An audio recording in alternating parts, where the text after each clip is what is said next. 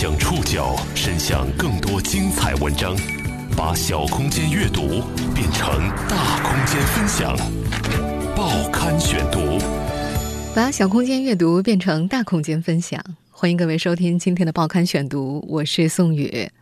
今天为大家选读的文章综合了《新周刊》和澎湃新闻的内容，和大家一起来了解情人节是怎么演变为买买买的狂欢的。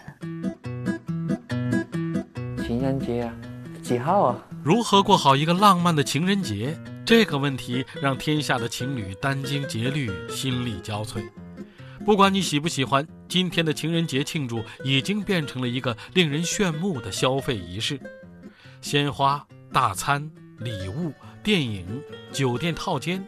身处恋爱或者是渴望进入爱情之中的人们，花费足够的金钱与时间，选购能够让对方满意的浪漫消费方式。这个庆祝爱情万岁的节日是如何变成今天这个样子的？过去的人们又如何庆祝情人节？我们又该如何理解情人节的消费仪式？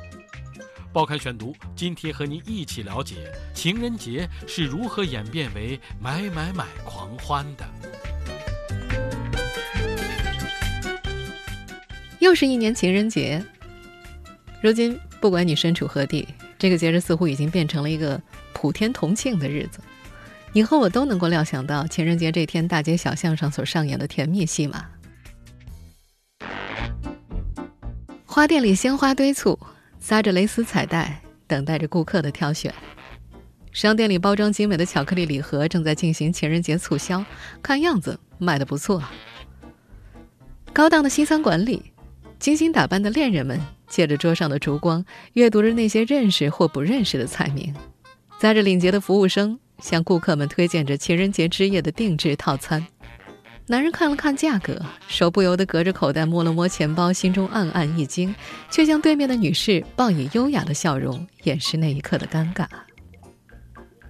夜晚的广场上，卖花的少女拦住每一对像是情侣的路人，竭力劝说他们买下自己手中的玫瑰。广场一侧巨大的 LED 屏幕上，一颗被丘比特之箭穿透的红星冉冉升起。再接下来播放的，则是商场的促销广告。而院线里只剩下爱情电影，为了应节，第一排的票也得买。最后回家那段路最好别打车，要在街上瑟瑟缩缩的依偎而行，才能够为这一天画上一个圆满的句号。如果以上一系列的情人节仪式无法完成的话，可能有人就会面对爱人的指责了。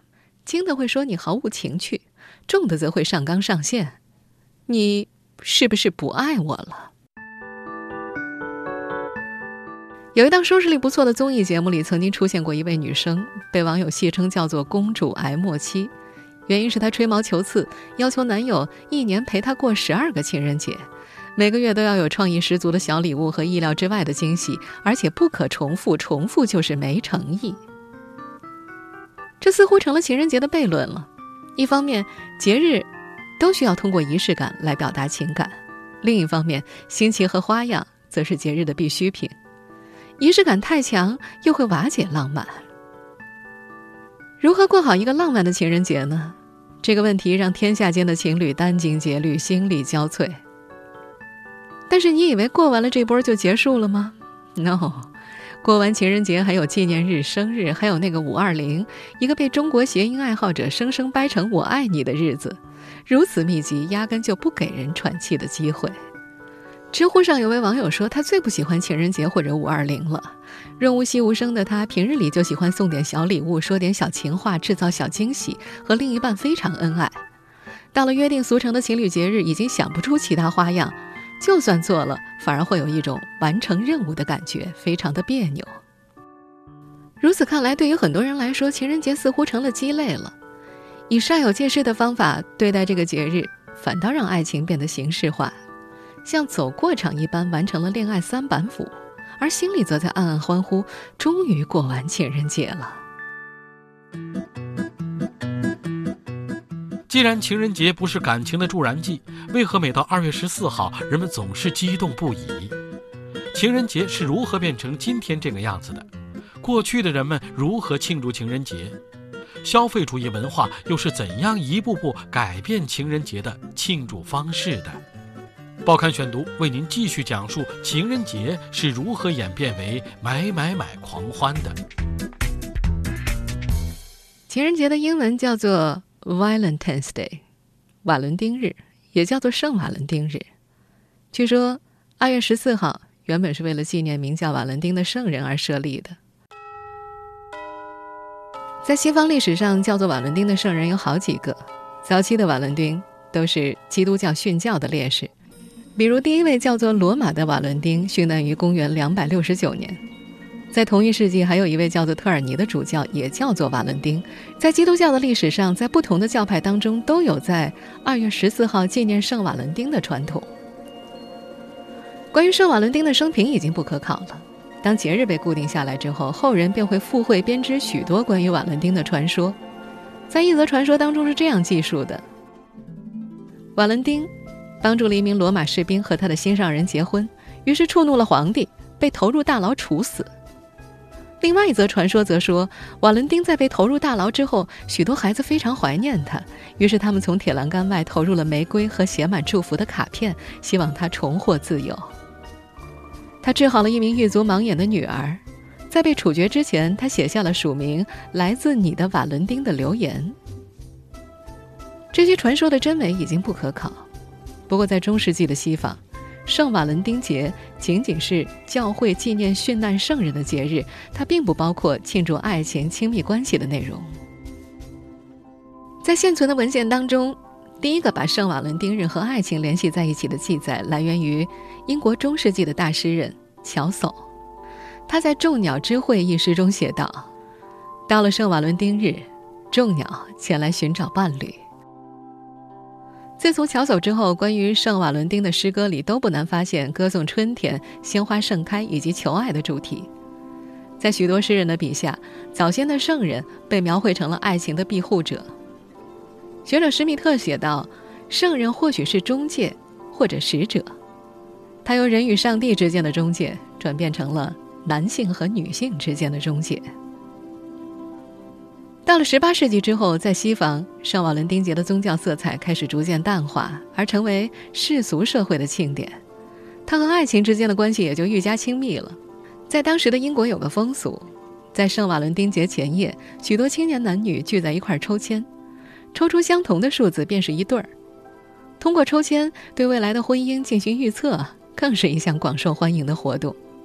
那时，许多年轻的女性会在半夜前往教堂寻找未来婚姻的预兆，而年轻的男性则会把有字母表的纸张放入装满水的碗中，待到诉说完梦中的景象，据说他未来妻子的首字母将会在碗中浮现，如此等等不一而足。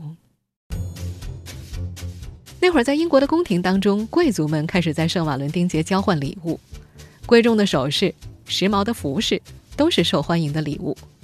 按照美国社会学家凡伯伦的分析，那时贵族们炫耀性的消费标志着消费主义和时尚的萌芽。德国社会学家齐美尔则认为，时尚运作的基本机制就是社会模仿。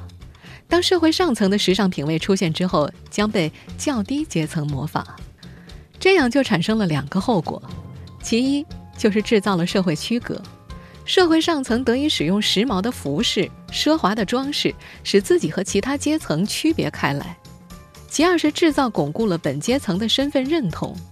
那时，当圣瓦伦丁节的礼物馈赠活动在贵族中间开始流行起来之后，慢慢的也被低阶官吏、商人、城市平民所模仿，圣瓦伦丁节的风俗就悄悄地发生了改变。从某种意义上来说，现代消费主义是从。贵族阶层追逐时髦、追逐新潮的身份炫耀开始的，这种源自上层社会的礼物馈赠风俗，在18世纪末期欧洲身份社会逐渐解体之后，融合了来自民间关于求偶的风俗，逐渐在19世纪的商品经济和资产阶级文化的浪潮之下，变成了以消费为中心的情人节庆典。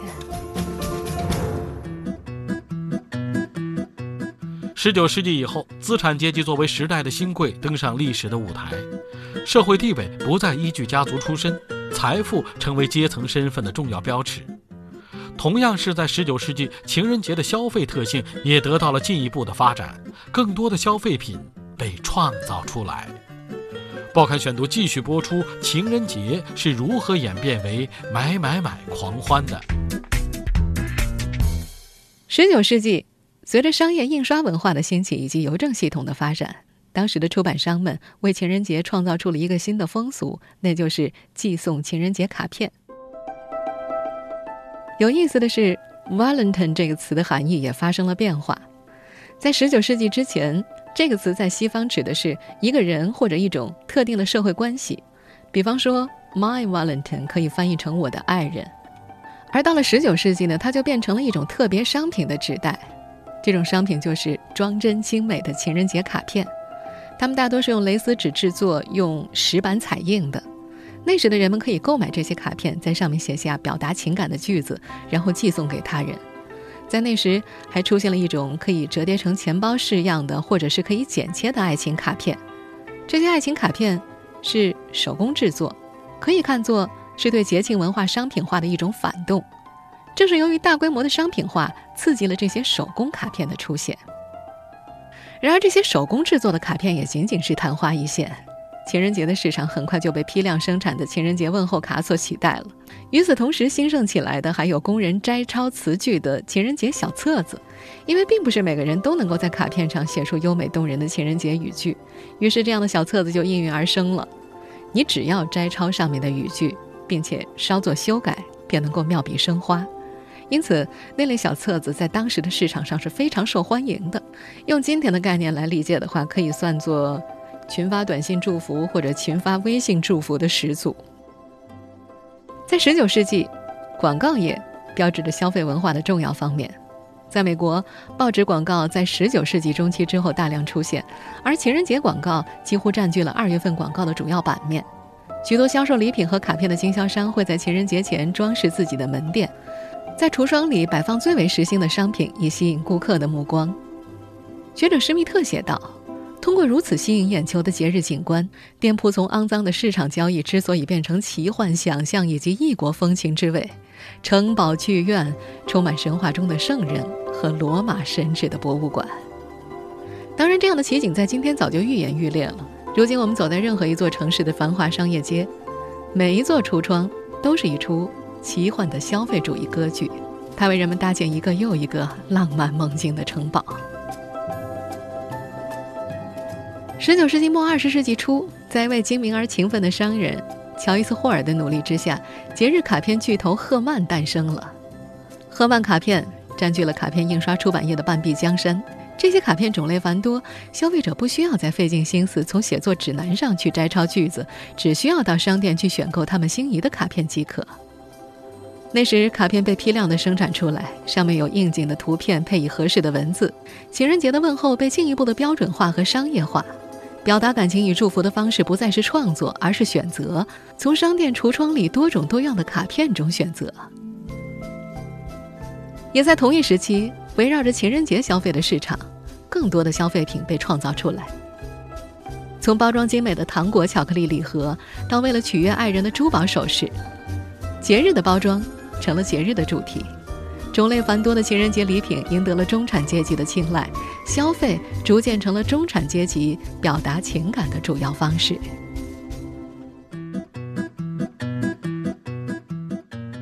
到了十九世纪末二十世纪初，用消费来表达爱情的方式已经被中产阶层广泛接受，都市平民接受这一概念则要更晚一些。报刊选读继续播出：情人节是如何演变为买买买狂欢的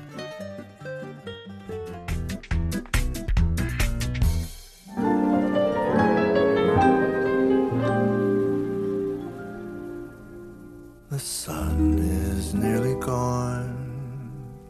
No lights are turning on. 给你的心上人打个电话，邀请他和你共度一个美好的下午或者晚上。开上你的汽车，带他一块儿到郊外兜风，然后吃大餐，看好莱坞最新的电影。这样的约会安排，或许以惊人的眼光来看司空见惯，一点都没有什么出彩的地方。然而，情侣间的单独约会，在十九世纪，特别是维多利亚时期的英国，是无法想象的事情。在简·奥斯汀的小说里，男女主人公很多都是在家庭舞会上相识的。在那个时代，沙龙和家庭聚会是中上层人士社交的重要方式。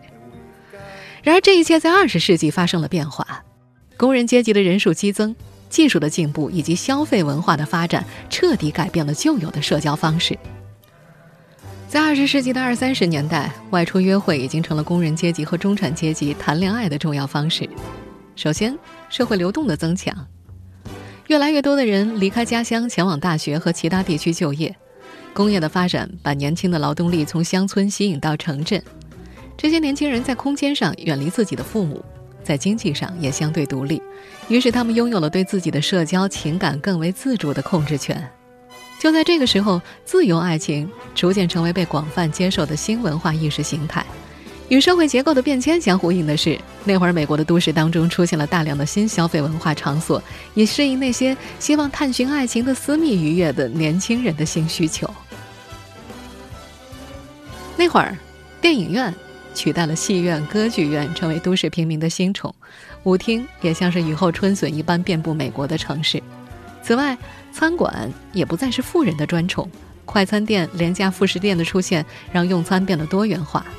而在那时，科技的进步，特别是电话和汽车的普及，极大推动了约会文化的发展。流水线作业极大降低了汽车制造的成本，许多中产阶级也能够开上汽车了。一整套和汽车相关的流行文化迅速发展起来，而汽车本身也为约会者制造了一个私密空间。拉近了约会者的身体距离，又将乘车者和周遭的环境隔绝开了。它如同一个移动的旅馆，使用者可以驾驶它随心所欲地到任何和道路连接的地方，逃离日常，逃离束缚。与之相应的是，二十世纪美国大量的汽车旅馆的出现，给寻找隐秘欢愉的年轻人提供便利。应该说，约会文化的出现和消费市场以及文化的发展有着密切的关系。没有消费文化，便不会有约会。二十世纪上半叶，美国还出现了汽车影院，完美的结合了两种新的消费方式：汽车和电影，也为寻求新花样的男女青年提供了新的约会空间。也是在这样的历史背景之下，二十世纪的情人节发生了极大的变化。这一天逐渐成了专属于恋人的私密节日，人不再像以前那样坐在一块儿玩游戏、抽幸运签，而是两个人独自一起外出，消磨掉这一天。在二十世纪，中产阶级可以开车带着心爱的姑娘外出约会，手头不宽裕的工人阶级也可以带着姑娘去看一场爱情电影。然而，这一切都得靠花钱来实现，在消费社会里。如何花钱，花多少钱，似乎决定了一个人的品味。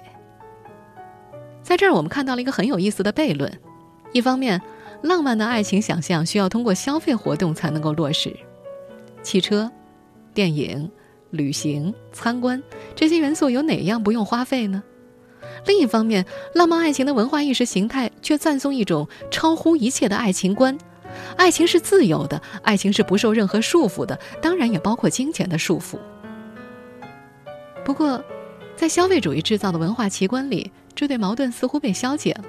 在其中，你既能找到符合自由浪漫爱情的幻想元素，比方说好莱坞电影，又能够毫不费力地建立起体现出消费能力的品味，比如通过附着于商品之上的文化品味、衣着、饮食、生活方式等等等等。到了今天。二十一世纪的任何一个节日都可以和消费捆绑在一起。没有节日，我们还可以生造出一个消费节，比方说大众熟悉的幺幺幺幺。早就被消费主义改造和包围的情人节，当然也不例外。到了今天，烙印在圣瓦伦丁节上的宗教色彩已经变得非常淡漠了，仅仅在它的名称上还依稀保留着历史的微弱回响。当然。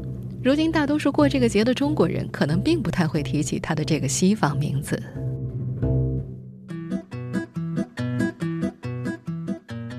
纵观情人节的发展历史，我们不难看出，当今的情人节完完全全是被消费主义文化改造后的产物。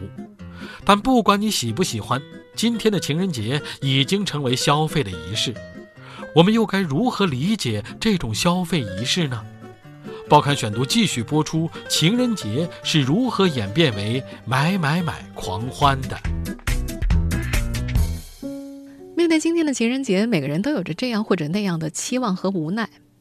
一方面，你得成为一个深谙浪漫原则的现代性个体，才能够获得异性的青睐。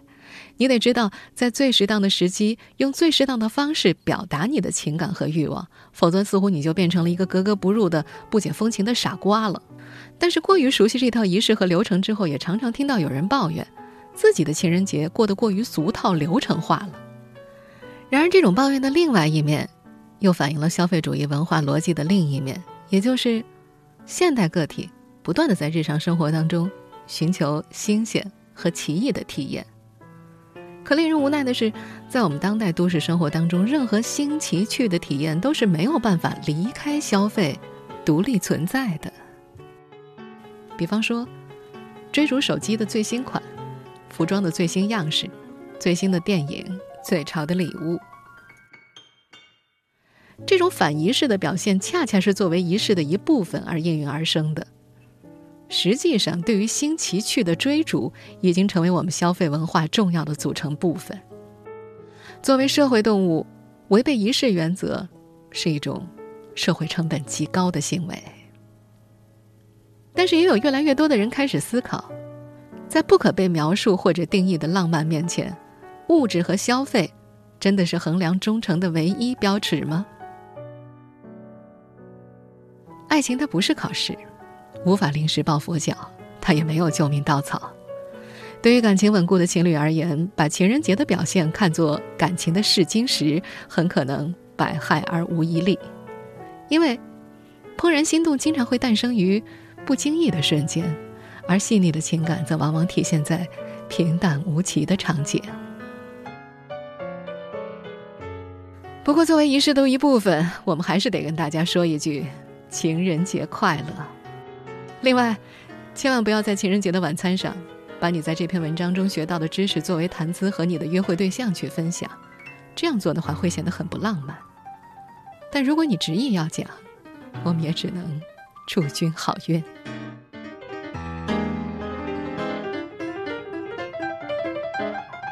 什么？你是单身？那好吧，节目最后，我们一起来听听单身的人眼中的爱情和浪漫。你单身多久了？半年左右吧，快一年了，三年到六年谈一次，一次只谈三个月。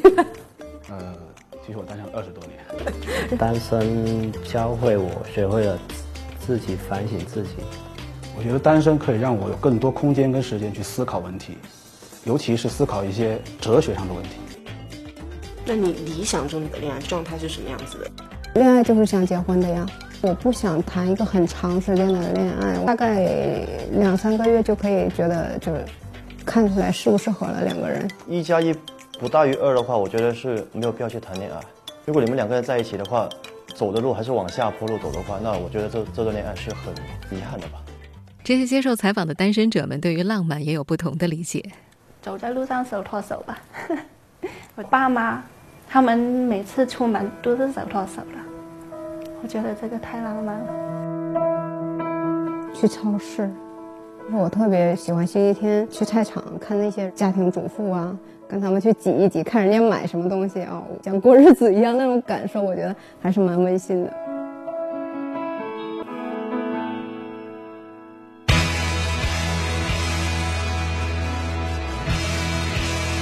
要坚强，特别是在节假日要坚强。不必要为了恋爱而恋爱，或者是为了脱单而脱单。该享受单身的就享受单身，在一起的话就好好在一起。我想对所有单身的朋友说，你是最棒的，一定会有一个懂得欣赏你的人找到你。是的，祝福每一个人都能够找到属于自己的幸福。我是宋宇，感谢各位的收听。今天节目内容综合了《新周刊》、澎湃新闻、南方都市报的内容。收听节目复播，您可以关注“报刊选读”的公众微信号，我们的微信号码是“报刊选读”拼音全拼，或者登录在南京以及网易云音乐。我们明天见。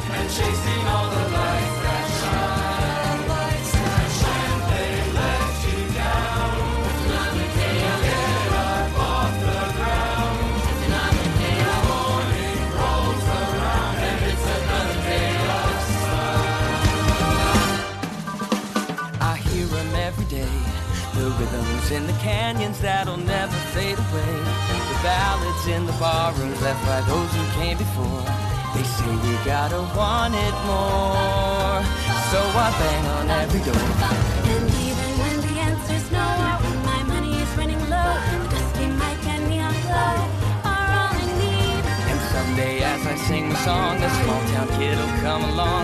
That'll be the thing to push him on.